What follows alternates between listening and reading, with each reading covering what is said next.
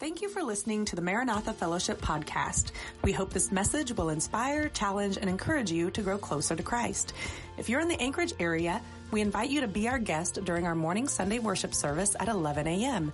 For directions, or if you would like more information about us, please visit akmaranatha.com.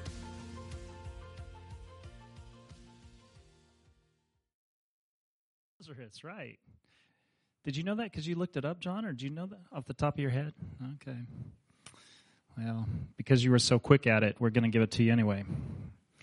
All right. I want to ask a question. I want you to think about this for a moment. What is a sign?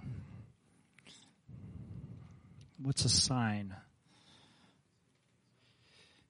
Good. Man, Nick, you came out of the gate swinging there. That's a good one. All right. Anybody want to add anything to that?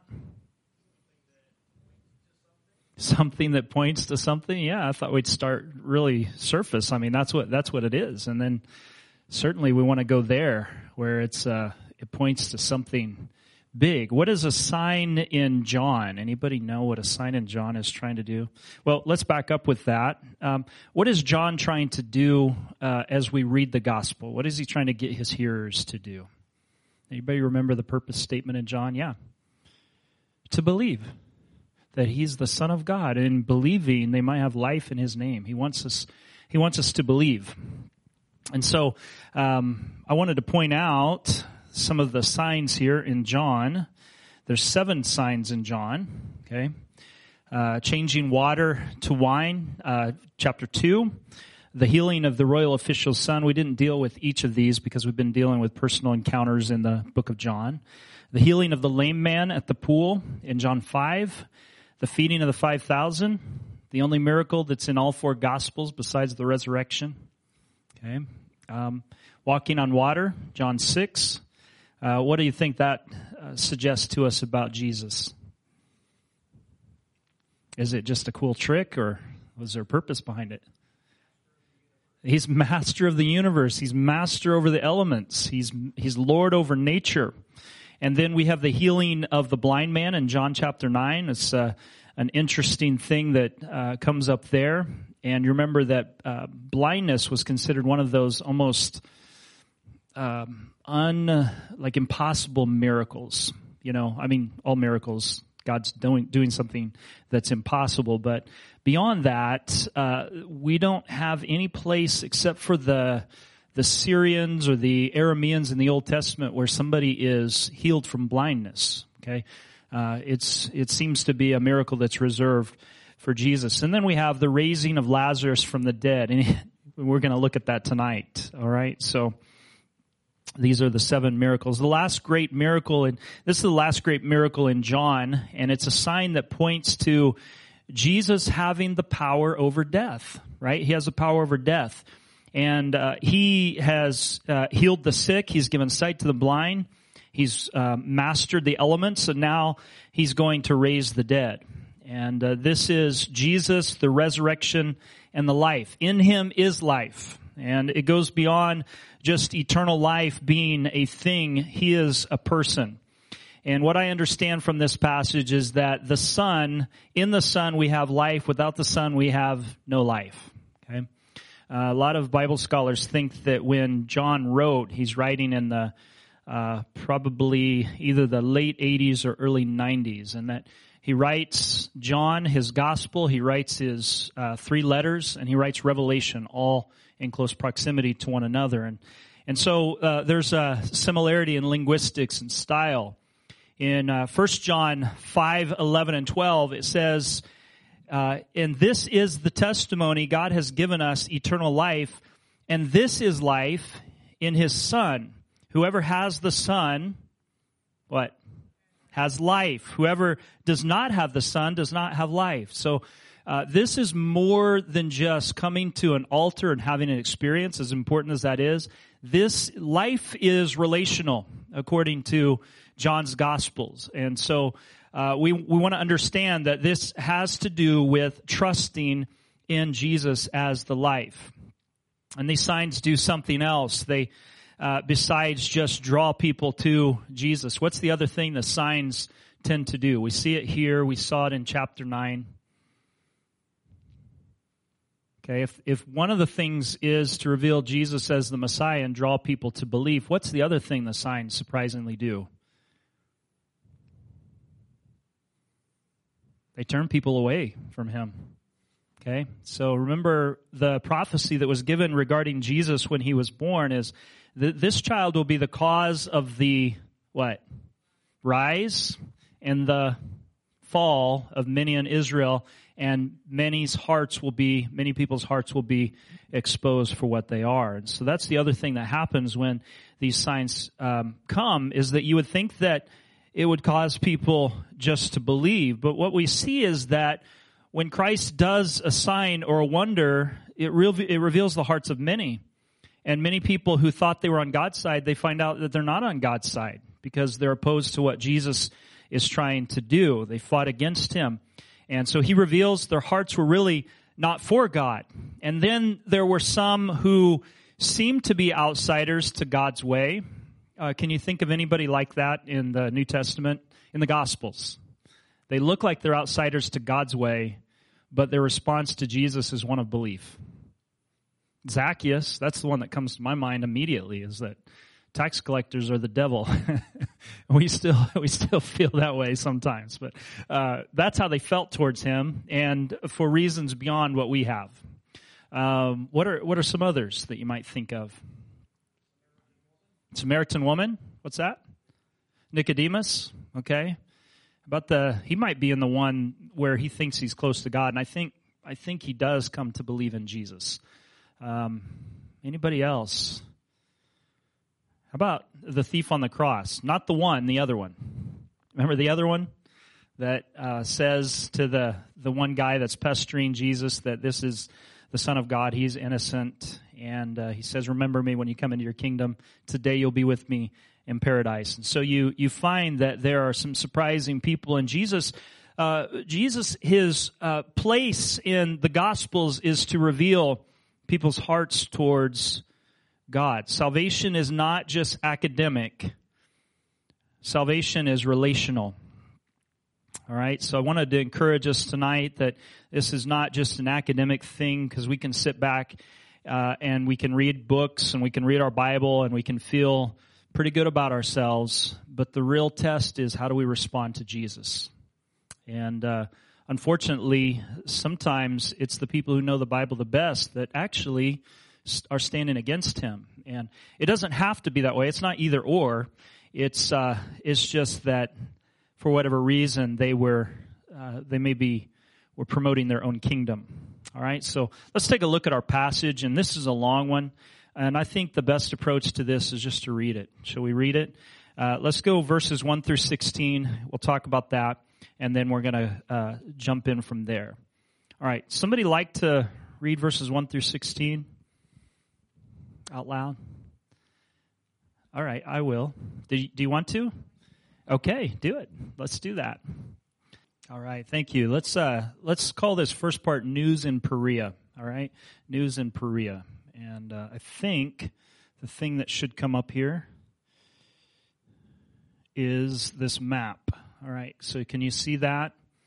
All right, this section over here is Perea, and why is Jesus over in that area? It says he went where John the Baptist was baptizing. Why is he over here? Anybody know? Maybe from your reading or your context. What's, hap- what's happening in the Gospel of John up to this point?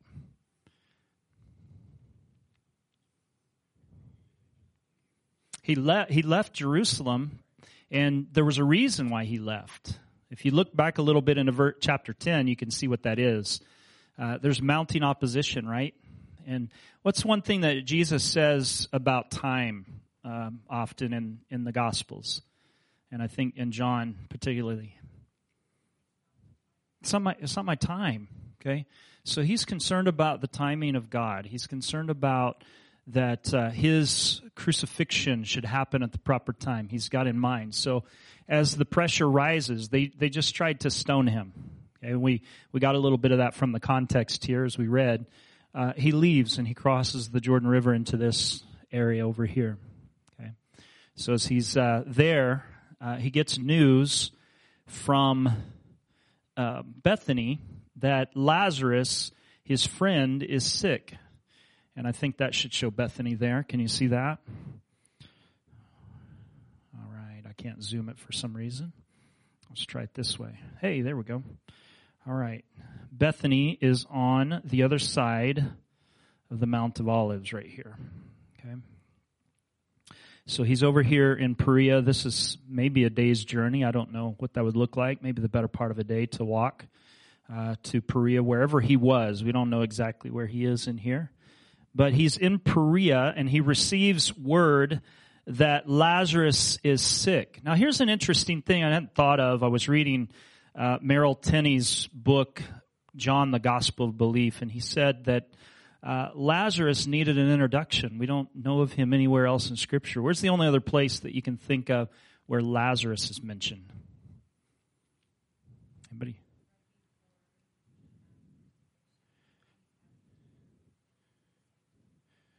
Okay, so later on in this story, okay, any other place you can think of Lazarus being mentioned? The, the rich man and Lazarus, and we don't even know if it's the same guy. So we don't, we don't have any other introduction. In fact, uh, Tenney points out that he has to be introduced as this is the brother of Mary and Martha. Mary, particularly, the one who anointed Jesus' feet. So, um, and I don't want to be insulting here, but um, to be known through a family member who's a woman is not high praise for your popularity. Are you with me on that? Not because we're misogynists or anything like that. This is just the way the culture was. Okay, you understand that? So, what this meant is that Mary uh, is the more prominent one because of her engagement with Jesus, and uh, uh, Martha as well, but Lazarus is what, less well known. And so he's introduced, but, but it also tells us here that this is the one that you love. Tells Jesus this is the one you love. So notice uh, he was from Bethany, the village of Mary and her sister Martha, and it introduces us through Martha, the one who poured perfume on the Lord and wiped uh, his feet with her hair. And so the sisters send word to Jesus, Lord, the one you love is sick. So Jesus receives word. The next thing I want to point out here is Jesus' evaluation of this. Do you find anything interesting about his evaluation of this situation? He hears word. Let's just say it takes one day to get over there. Here's word that Jesus, that uh, Lazarus is sick. Okay, what does he say? Look at verse four. When he hears this, Jesus said, This sickness will not end in death. No, it's for the glory that God's Son may be glorified through it. It's, sorry, uh, it's for God's glory so that God's Son may be glorified through it. Now, Jesus loved Martha and her sister and Lazarus, and so he heard that Lazarus was sick. He stayed where he was two more days. Do you find anything surprising in this? What about, go ahead He wasn't in a lot of hurry, okay? And then um, he gives us a little bit of understanding about what this is about, doesn't he? Remember any other time recently we talked about this where there was an evaluation of why this thing was happening? John 9, the blind man. Remember the disciples' question? Who sinned? This man, option A, option B. What does Jesus say? Neither option A nor option B, but this is for uh, so the works of God may be displayed.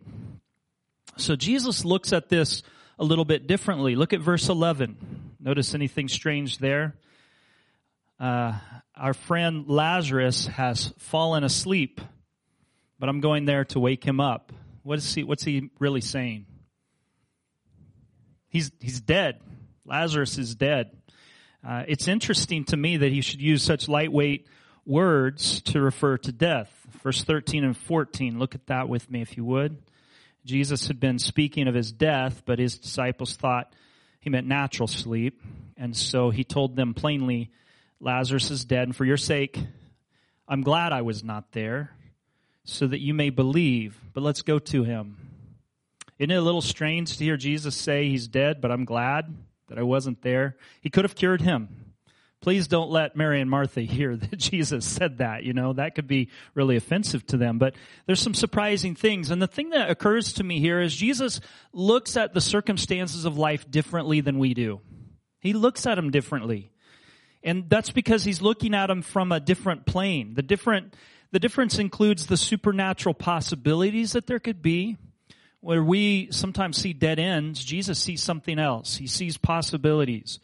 And while the majority outlook may be framed in terms of the natural or personal comfort or the momentary, he looks at things according to what will bring God glory and what will matter for eternity. And I think that's really important because when we become Christians, we, we have to take on a different perspective in life. We have to look at things from an eternal perspective. And that can only come from God because we don't get at those things naturally. Remember, Paul says the natural man receiveth not the things of God. We don't, we don't think along that plane. We need, we need God to reveal those to us and for it to really spark within our soul with his help, uh, that there is, there's a different value system that relates to eternity than the here and now. Remember, uh, Paul said, if there's no resurrection, uh, you know, eat, drink, and be merry, for tomorrow we die. That's living by a different value system. We, we sometimes make sacrifices in the here and now for the sake of eternity. And we don't live according to the momentary values of our age. And so Jesus, of course, he wasn't there. They would have wished he had been there. Lazarus died. They wish that hadn't happened, obviously but he's seeing something that most people aren't seeing. Verse 4 When he heard this, Jesus said, The sickness is not, will not end in death. No, it's for the glory of God, so that the Son may be glorified through it. And of course, we remember the man born blind. And then he said in verse 11 that he's asleep. And I, this is kind of provocative because, uh, in one sense, what this is saying to us is that Jesus views his going to raise Lazarus from the dead as not a hard thing, but as if he's going to wake somebody up. I think that's spectacular, don't you? That that's all it will take is is a little nudge from Jesus to bring about uh, bring him back to life. And so uh, Jesus does that thing. He can take death seriously, and as anyone else, uh, but he because he knows what's behind it. But he can also treat it as though it were a normal night's sleep from which somebody simply needs to be awakened. Because hard things are easy with God. And so we, we see him say that he's asleep. And I, I think this is also interesting because this follows John's approach to things. He, he'll, Jesus will say things or he'll use a picture and it will be a very natural picture to take one way, but he has a spiritual meaning behind it. Do you remember he said to the woman at the well, um, give me something to drink. If you would have asked me, I would have given you water to drink. And of course, what's her thought? You don't have a bucket. Are we going to, you know, are, are you going to draw water without a bucket? That well is deep. And Jesus wasn't talking about natural water, was he? Uh, he talks about bread coming down from heaven. And of course, he's not talking about bread like what we would think of. He's talking about spiritual nourishment. He's talking about what he can provide.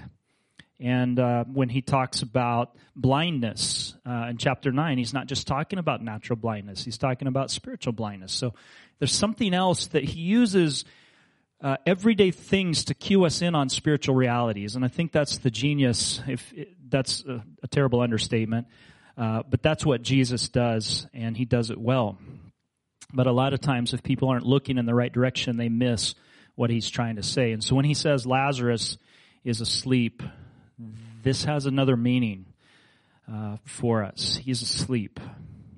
Notice uh, again Jesus' delay uh, in verse 6 here. It says that when he heard that Lazarus was sick, he stayed where he was for two more days. That's not a great pastoral move to do that. Uh, and then he said to his disciples, Let's go back.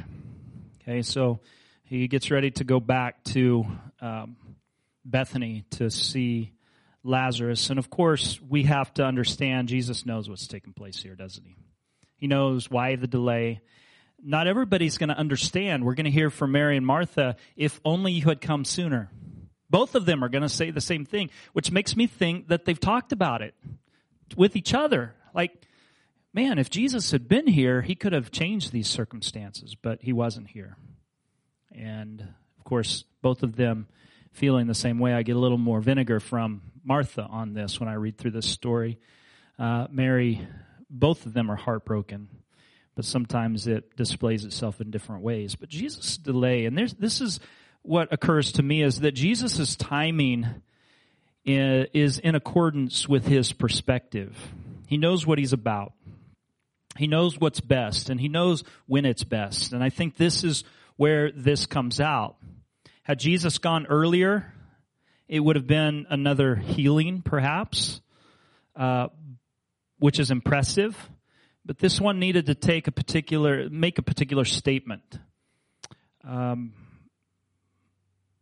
and I think the fact that Lazarus has been in, uh, buried for four days by the time he gets there only improves upon the gravity of what Jesus has done.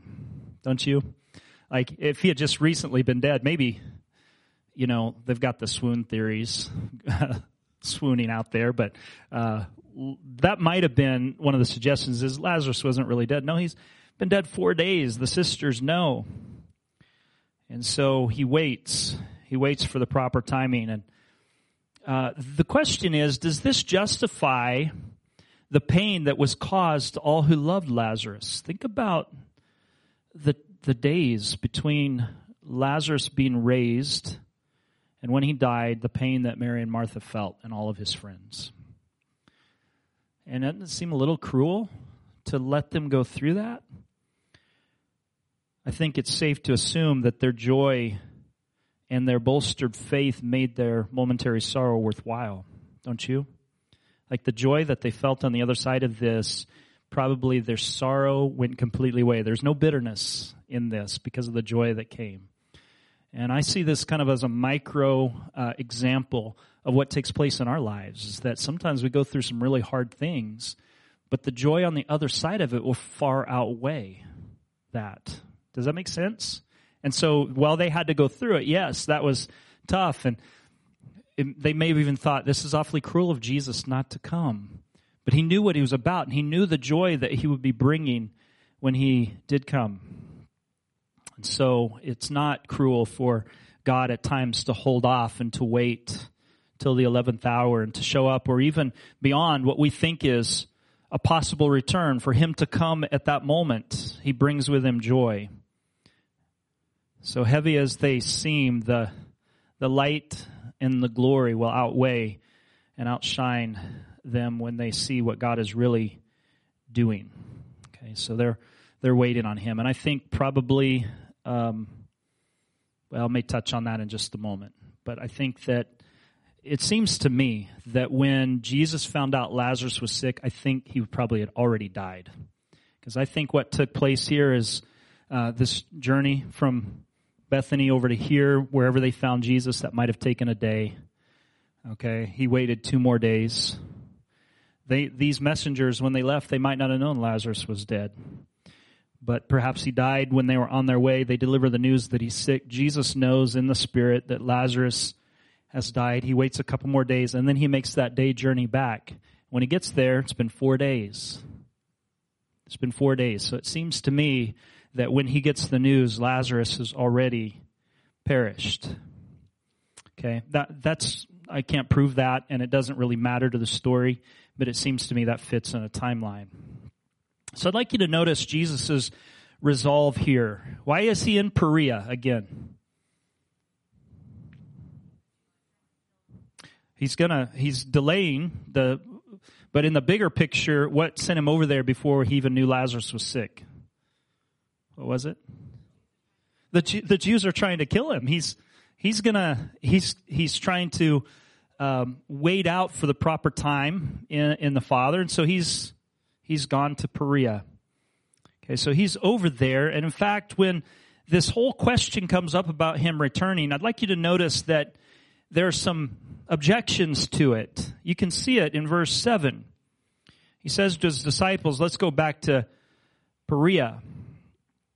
Um, and verse 8, they said, But Rabbi, a short while ago the Jews there tried to stone you, and yet you're going back? They wanted to kill you while you were there, and yet you want to go back? And if you look on here in verses, uh, the following verses, verse 9, Jesus answered, Are there not 12 hours in the daylight? And he's talking about, he's got to minister while it's day. Um, and then verse 11, after he had said this, he went on to tell them, Our friend Lazarus has fallen asleep, but I'm going to wake him up. And his disciple, disciples replied, Lord, uh, this is kind of like, we don't have to go. If he sleeps, he'll get better. And Jesus had been speaking about his death. And so he told them, Lazarus is dead, but let's go to him. And verse 16 really clues us in on how serious the situation is. We may not feel it's serious, but it's getting very serious. And it's going from a point of conflict after this to a point of crisis. Okay? Um, Merrill Tenney in his his book, John the Gospel of Belief, says that this is the moment of shift from the, the point of crisis or point of conflict to the point of crisis. There have been mounting opposition when Jesus has done miracle after miracle. And now we're getting to a point where something's going to shift and they're going to go in kill mode. Okay, that's that's getting ready to take place here. But they already feel that uh, pressure weighing on them because of Thomas's statement. Look at verse 16. Thomas, also known as Didymus, said to the rest of the disciples, "Let's also go." They're going to Bethany. Bethany's close to Jerusalem. Jerusalem's where the opposition is. Let us go that we may die with him. Here's a weird irony. Thomas is ready to go die. Remember Thomas, the one who says, I will not believe, he's the doubter. Boy, he's got courageous faith here. He's ready to go die with Jesus. Sometimes we, you know, doubting Thomas is echoed down through the ages as being this kind of coward who's not ready to invest in the things of God. But he was one that was ready to go die. Let's go die. If he's going, let's go with him. Uh, and I think that's kind of courageous. But his perspective is wrong because Ironically, they're not going for death, they're going for life. Do you see that? That when they get there, life is going to come out of that situation. They're going to visit a dead man and he's going to return to life. So this is Jesus' resolve. Uh, he says, we must go. He knows what danger there is out there. He knows that um, he's got to face opposition. Like you to notice um, John often uses the the term the Jews, and uh, some people have thought uh, that that's kind of anti-Semitic, and I want to uh, encourage you to see the ridiculousness in that because Jesus is Jewish and John is Jewish and all the disciples are Jewish and everybody they know is Jewish. So it's not a, a Semitic issue the way that John is using it is of the Jewish establishment. When he says the Jews, he means the Jewish establishment, whether that's the leaders at the top or it's the greater majority of Jewish people that stand opposed to Jesus. He uses it in that way, but it's not necessarily him using it in a derogatory way. He's just pointing out a particular crowd. But Jesus is resolved to go. All right, so that's the uh, the news in Perea. So Jesus sets out and he arrives in Bethany. Let's look at verses 17 through 44. I'm just going to read this uh, for us, and we'll try to get through this a little bit quicker because it, it'll take a few minutes here. Uh, on his arrival, Jesus found that Lazarus had already been in the tomb for four days. Now, Bethany was less than two miles from Jerusalem. And many Jews had come to Martha and Mary to comfort them in the loss of their brother. When Martha heard that Jesus was coming, she went out to meet him, but Mary stayed at home. Lord, Martha said to Jesus, If you had been here, my brother would not have died, but I know that even now God will give you whatever you ask. Jesus said to her, Your brother will rise again. Martha answered, I know he will rise again in the resurrection at the last day. And Jesus said to her, I'm the resurrection and the life. Sorry. The one who believes in me will live even though they die, and whoever whoever lives by believing in me will never die. Do you believe this? Yes, Lord, she replied, I believe that you are the Messiah, the Son of God, who is to come into the world. After she had said this, she went back and she called her sister Mary aside. The teacher is here, she said, and he's asking for you. When Mary heard this, she got up quickly and went to him. Now Jesus had not yet entered the village, but was still at the place where Martha had met him. When the Jews who had been with Mary in the house, comforting her, noticed how quickly she got up and went, they followed her, supposing she was going to the tomb to mourn there.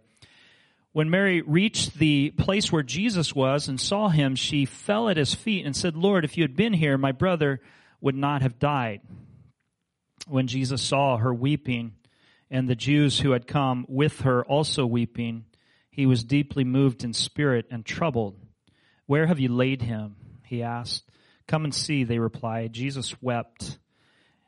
Then uh, the Jews said, See how he loved him. But some of the Others said, uh, Could not he who opened the eyes of the blind man have kept this man from dying? Jesus, once more deeply moved, came to the tomb. It was a cave with a stone laid across the entrance. Take away the stone, he said. But the Lord, but Lord, said Martha, uh, the sister of the dead man, by this time there's a bad odor, for he has been in there for four days. Anybody remember what the KJV says there? By now he stinketh. He stinketh. Yes. Then Jesus said, Did I not tell you that if you believe, you will see the glory of God? This is referring back to, I think, verse 4. Uh, this is for the glory of God. Verse 41. So they uh, took the stone away, and then Jesus looked up and he said, Father, I thank you that you've heard me.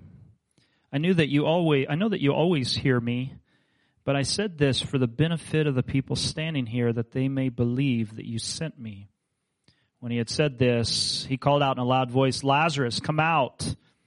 And the dead man came out, his hands and feet wrapped with strips of linen and a cloth around his face.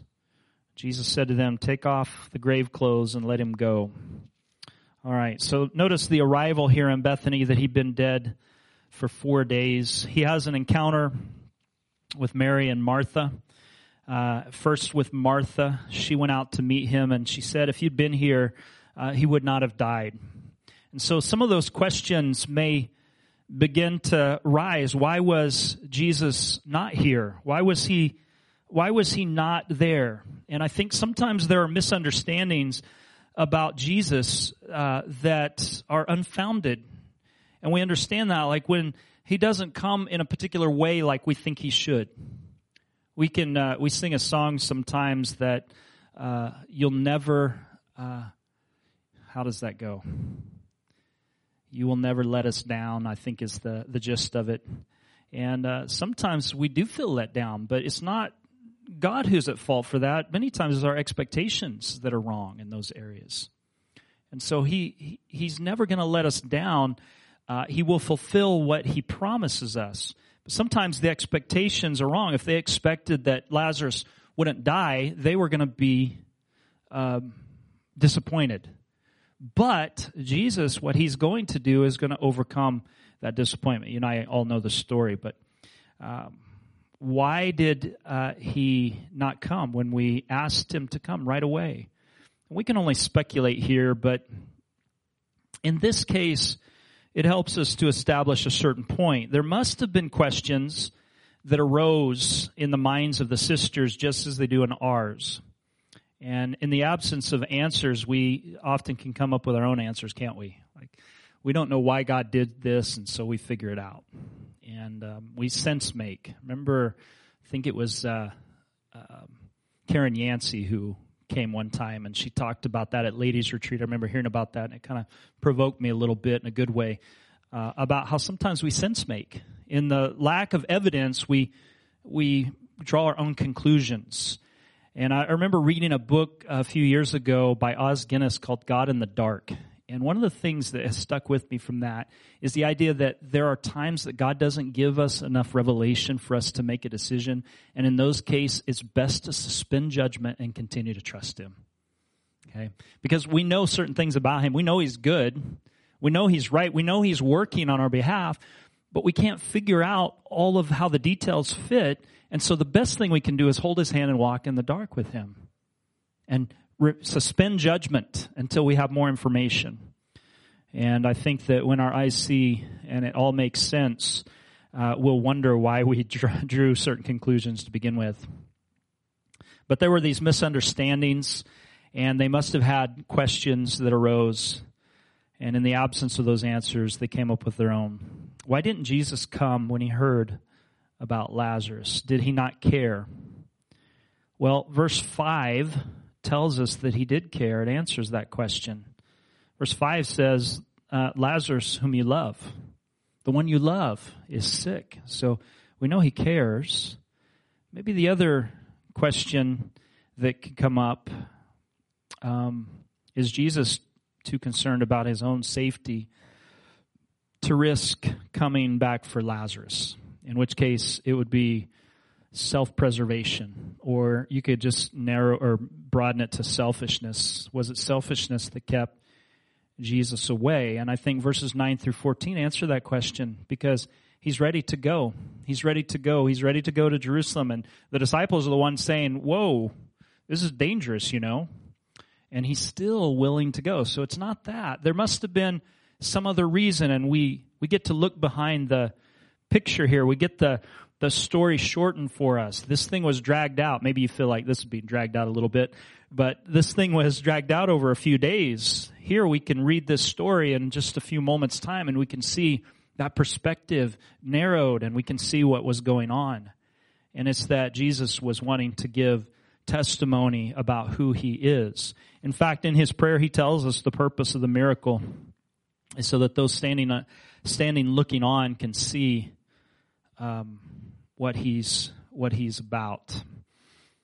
Okay, so we see him uh, responding to Mary or Martha your brother will rise again. And she says, I know he's going to rise at the resurrection. And Jesus says here, it's not just about a particular day and it's not just about a particular event.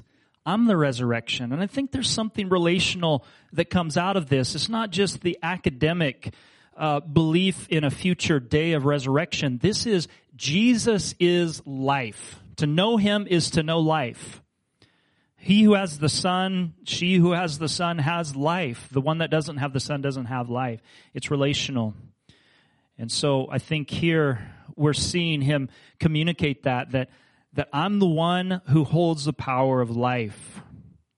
She says, Lord, I believe. She, he said, do you believe this? And she says, Lord, I believe. And, and we're told that this word for believe is a settled conviction. It's not like the surface things where people sometimes say, you know, I believe the creed as if it's some intellectual assent. This is a, a firm conviction that she believes Jesus is the Messiah. Well, then in verses 28 through 34 is the encounter with Mary. And again, she says to him, just as Martha did, if you had been here, he wouldn't have died. And uh, this is something Jesus knows. And um, she's mourning and crying, and Jesus sees her, and it says that he was deeply moved and troubled. And I, I, don't know if you've heard this before, but the word that's used here is the same word that's used of the snorting of a horse, and it's uh, it's indignation. That Jesus isn't just like deeply moved to tears; he's angry. He's angry about this. That death has robbed Lazarus, and that it has to come to this. And of course, we understand that death is the punishment that's passed upon sin, and all people experience death, but he's, he's angered at this moment as he sees the uh, response of Mary as she's weeping. And uh, he's going to respond to it, I think, with that continued anger because it says, again, when he comes to the tomb, that he's deeply moved. Same words that are used there. He's moved and he's troubled. Okay? So here I see Jesus taking both seriously and lightly death. Um, this is something that has been stirring in me is that when it comes to the the things of life, there's kind of this paradox. For example, um, I don't know of any other religion out there that can take as seriously as Christianity what sin is. Okay? And I don't know of any other religion out there that can also proclaim how that sin can be forgiven. Okay? It takes it both seriously and it also gives us the freedom to be forgiven. And here, while death is very serious and the Lord of life is groaning and angry at this, and even we hear uh, Jesus weeping at this. Uh, in a moment, he's going to say some words and he's going to reverse the, the death of his friend Lazarus. And I think that's phenomenal. You see him take it very seriously, but he also, because of his power, is Lord over those circumstances. He weeps. There's mixed opinions regarding Jesus as he stands at the tomb of Lazarus or prepares to go to the tomb. Verse 35, as he, as he weeps, uh, some people say, see how he loved. John is a master of pulling this out. See how he loved. Uh, and then others um, were questioning in their minds if he had been here, the one who opened the eyes of the blind could have kept him from dying. Do you see the mixed response? Some saying they're seeing the good side, see how he loved, and others seeing the negative side, like, why was he not here? He could have kept him from dying. And they still don't see the possibilities. If you've ever been in a situation where you're the only one who believes, you're not alone. Jesus knows that. He knows that better than anybody. Nobody's been on the scene like Jesus where he believes and uh, has a completely different perspective from everybody around him. Verse 38 through 44, he arrives at the tomb. Jesus was once again moved, verse 38. And then he commands in verse 39a to remove the stone. And Martha objects. It's been four days. He stinks by now. What an awful thing to have to say about your relative, right? They don't know the what's getting ready to take place here, but by now uh, he stinks is the the thought. And I wanted to show you a picture here because Jesus, as he um, prays the prayer he uh, Martha objects, and then he says, "This is for the glory of God." In verse forty, um, look at what it says there. Verse forty: Did I not tell you that if you believe, you will see the glory of God? You will see the glory of God. And so he responds to her with that, and then um, he prays. Verse forty-one and forty-two. Notice that uh, he starts with thanksgiving for the answer before it's even happened. Do you ever notice that? That's faith. I mean, he's got great faith and is confident God's going to do this. And so, thank you, uh, Father, that you've heard me. And I know that you always hear me. And then uh, he tells us the purpose for which this miracle and this prayer is being prayed, uh, that they may um, believe that you have sent me. So he prays the prayer, the purpose of the miracle, and then he commands Lazarus to come to come out. In verse 43, in a loud voice, he cries out, Lazarus, come out. And it says the dead man, notice it doesn't call him Lazarus. This is for the sake of emphasis. The dead man came out, his hands and his feet were wrapped with strips of linen. Now you might know this. I'm going to skip past that if uh, as I was studying this, I found out that the way they wrapped corpses was from the shoulders down to the feet, and then there would be a head covering. And so, if Lazarus came out, he didn't come out by walking out. Are you with me? He didn't come out by walking out. And I think it's it's Merrill Tenney says that uh, the only explanation for this appearance at the door of the tomb is that the power that galvanized him into life brought him forth to the door. I think that's awesome, don't you? That, uh, yeah, not only is he alive, they move the door, but Lazarus gets to a certain point, And then, of course, then the practical has to take over. And I think there's something even in that, that, and you can see this in a couple other instances, that when the miracle happens, after the miracle, you have to pick up and do practical things Are you with me? Like take the, take the grave clothes off or loose him so that he can walk uh, from this point. Peter, when he's in prison, the angel opens the door, opens another door, but he comes to a point where Peter's got to start opening doors for himself. And uh, I see here Lazarus, he comes out, he's bound, uh, but I think by the power of God, he's brought to a place where uh, visibly something in the, the likeness of resurrection has taken place. But we shouldn't exactly categorize this as a resurrection. This is him rising from the dead, and I want to tell you why. Uh, he's not raised to immortality. Lazarus is going to die again. He certainly is going to die again. So this isn't Jesus like when he's raised, he's raised in a um, the prototype of our resurrected bodies. That's how I understand it. That he is the prototype. He's the first fruits from beyond the dead. Lazarus was not raised that way. What Jesus did is he he reversed the effects of death in him and brought him back to life. But he brought him back to a mortal body. Okay? Are you with me on that? It's necessary that we make the distinction because Jesus is the first resurrection of his kind. Okay? That's important.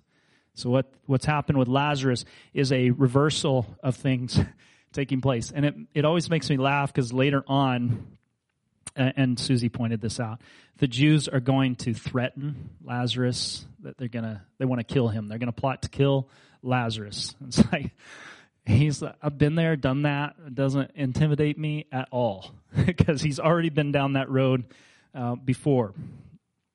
But uh, this is something different than resurrection. What Jesus did was he reversed the effects of decay and he undid the sickness and he restored life. And so that serves as a sign because in a, in a similar way, it's still a victory over death. Now it's a temporary battle win, but that battle win points to a deeper significance that Jesus is Lord of life and he's Lord over death. Okay? The, the greater miracle is going to come later when Jesus rises from the dead. I take, uh, I lay down my life and I take it up again. I have the power to lay down my life and I have the power to take it up again. He's going to be raised from the dead. All right. Yes. Sure.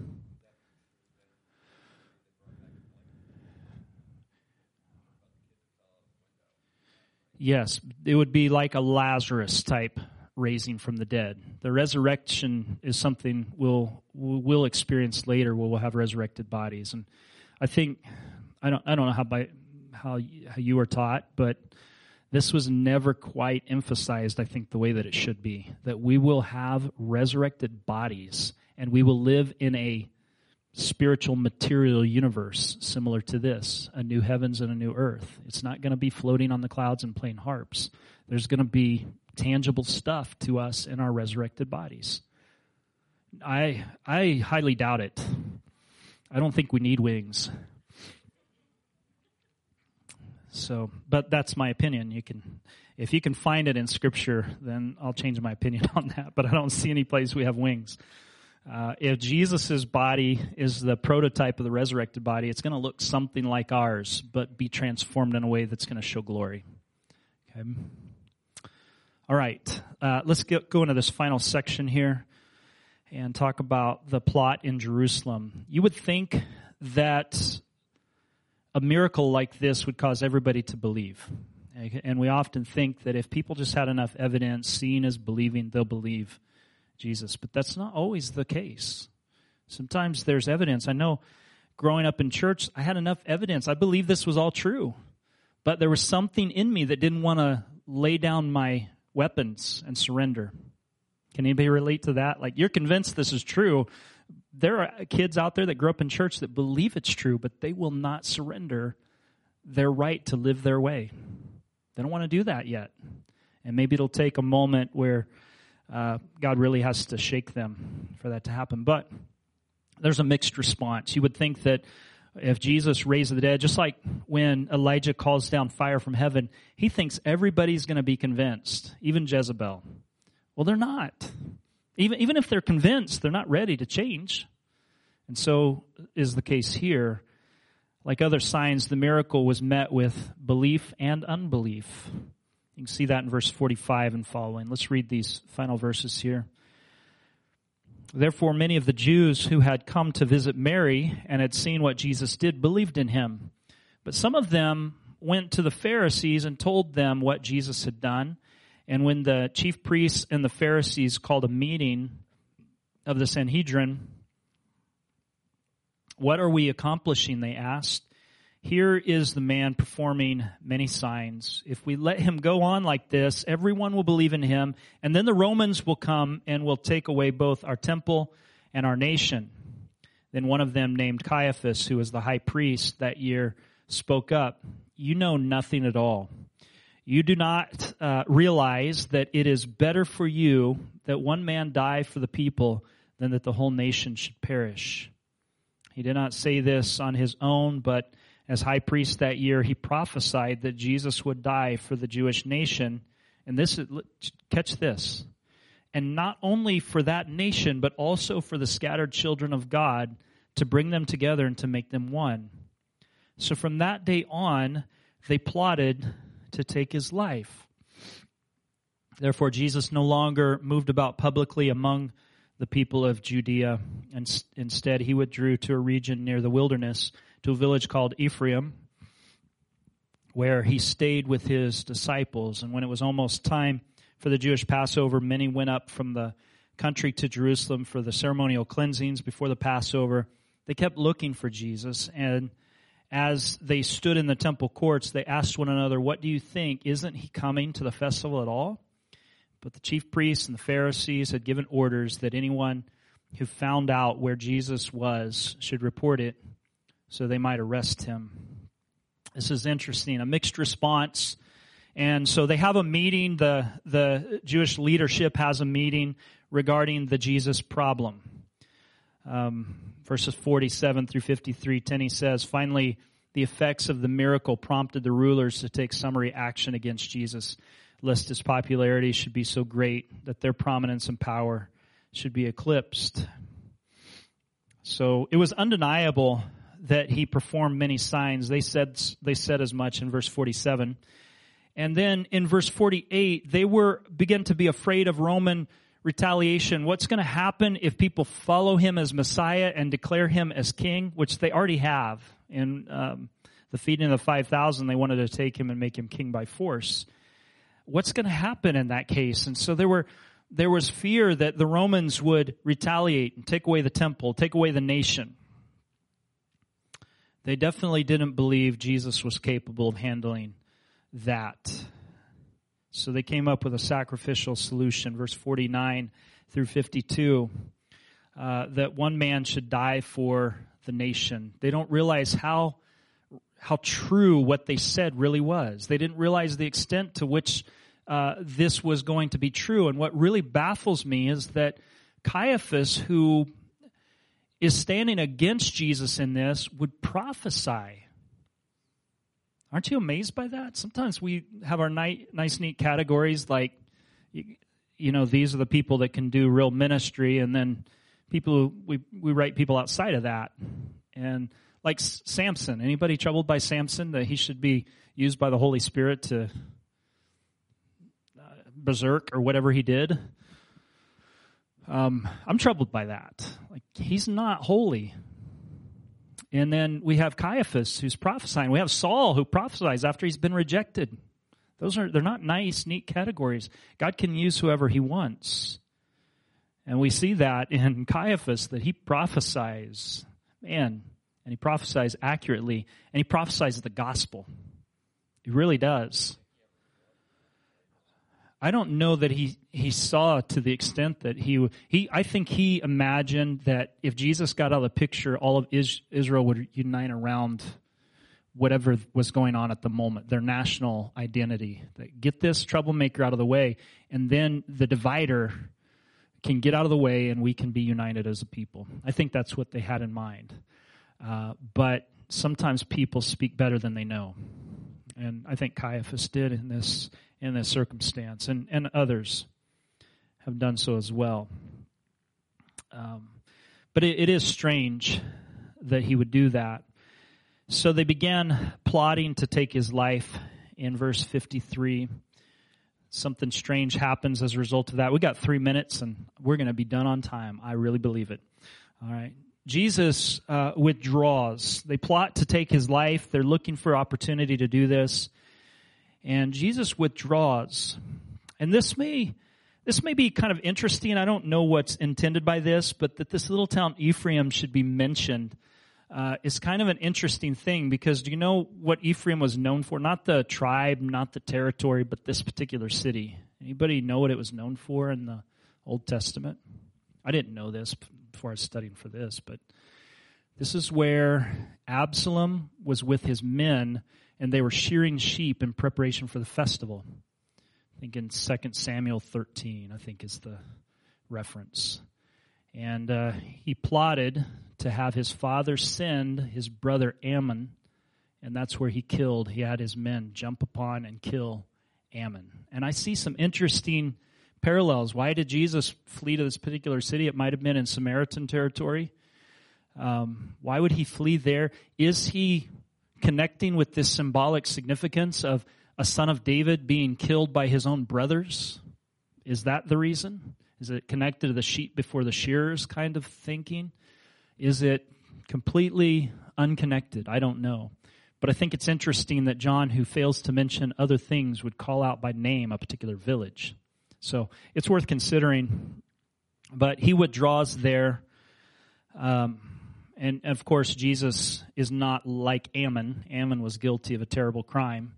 But perhaps there's some kind of symbolism he's drawing upon there and they search for Jesus at the Passover. And the reason, the way they would do this is that there were some pools, like uh, remember the the man who was lame, he was waiting for somebody to bring him to the pool. Those pools would have been used for ceremonial washings around the time of Passover, and so they're probably looking, maybe from some kind of pinnacle of the temple, down upon those pools, waiting for Jesus to come and wash, and they're going to take him captive. Well, he's going to come right into those temples, is into that temple, isn't he, and teach and preach and cleanse this whole time right around the Passover. It's coming, and it's coming very soon. Ironically, the raising of Lazarus was the final straw which would uh, set his opponents to kill him. Uh, we sometimes make the mistake of thinking that people lack evidence, but sometimes um, Usually they don't lack the evidence. There's a moral choice which is involved in believing. And that choice comes from this whether we would like to do it our way or whether we're willing to surrender to God's way and let Jesus be king. And many people are convinced of the truth of Christ, but they won't surrender. And when push comes to shove, they fight for their own kingdom and will, in the end, be willing to crucify to have their own throne. But if the cross has shown us anything, it's that God loves in spite of all of that. And if the resurrection has shown us anything, it's that he can't be beat. God can't be beat. Christ can't be beat. He is the king and he can't be beat. And so the best response is to lay down our hammers and let Christ be Lord of life. And there is, in the end, uh, no life apart from him. And I think that's what this is about. John wants us to believe Jesus is the Lord of life. And I think he would have us to stop fighting and let him be Lord. Don't you? Let's believe. He's done enough to convince us. Let's believe in him. Hey, we're right on time. Stand with me if you would. Thanks for your attention tonight. Let's have a word of prayer. Let's thank the Lord that he's promised us life and that whatever four days, if we could use the four days as a metaphor for our troubling times, if we could just think about that, whatever we're experiencing, that there is joy on the other side of that because of what He's done. Lord, we thank you that you've promised life to all who trust in you and believe in you. We pray that you help us to put our confidence fully in you, to walk with you, to look to you. Um, I pray that as you've given us evidence of your greatness, that you wouldn't allow the um, that desire, that sinful desire within us, to push you to the margins. And um, I pray, Lord, you help us to surrender our thrones to you and let you be king. We pray to believe fully in you and experience life as you give it. In Jesus' name we pray. Amen. Amen. God bless you. Have a good night. Thank you for joining us today. If this ministry has impacted you, we would love to hear about it. You're welcome to message us at akmaranatha.com forward slash contact or message us on Facebook at Maranatha Full Gospel Fellowship. We pray you're blessed by the message and have a wonderful week.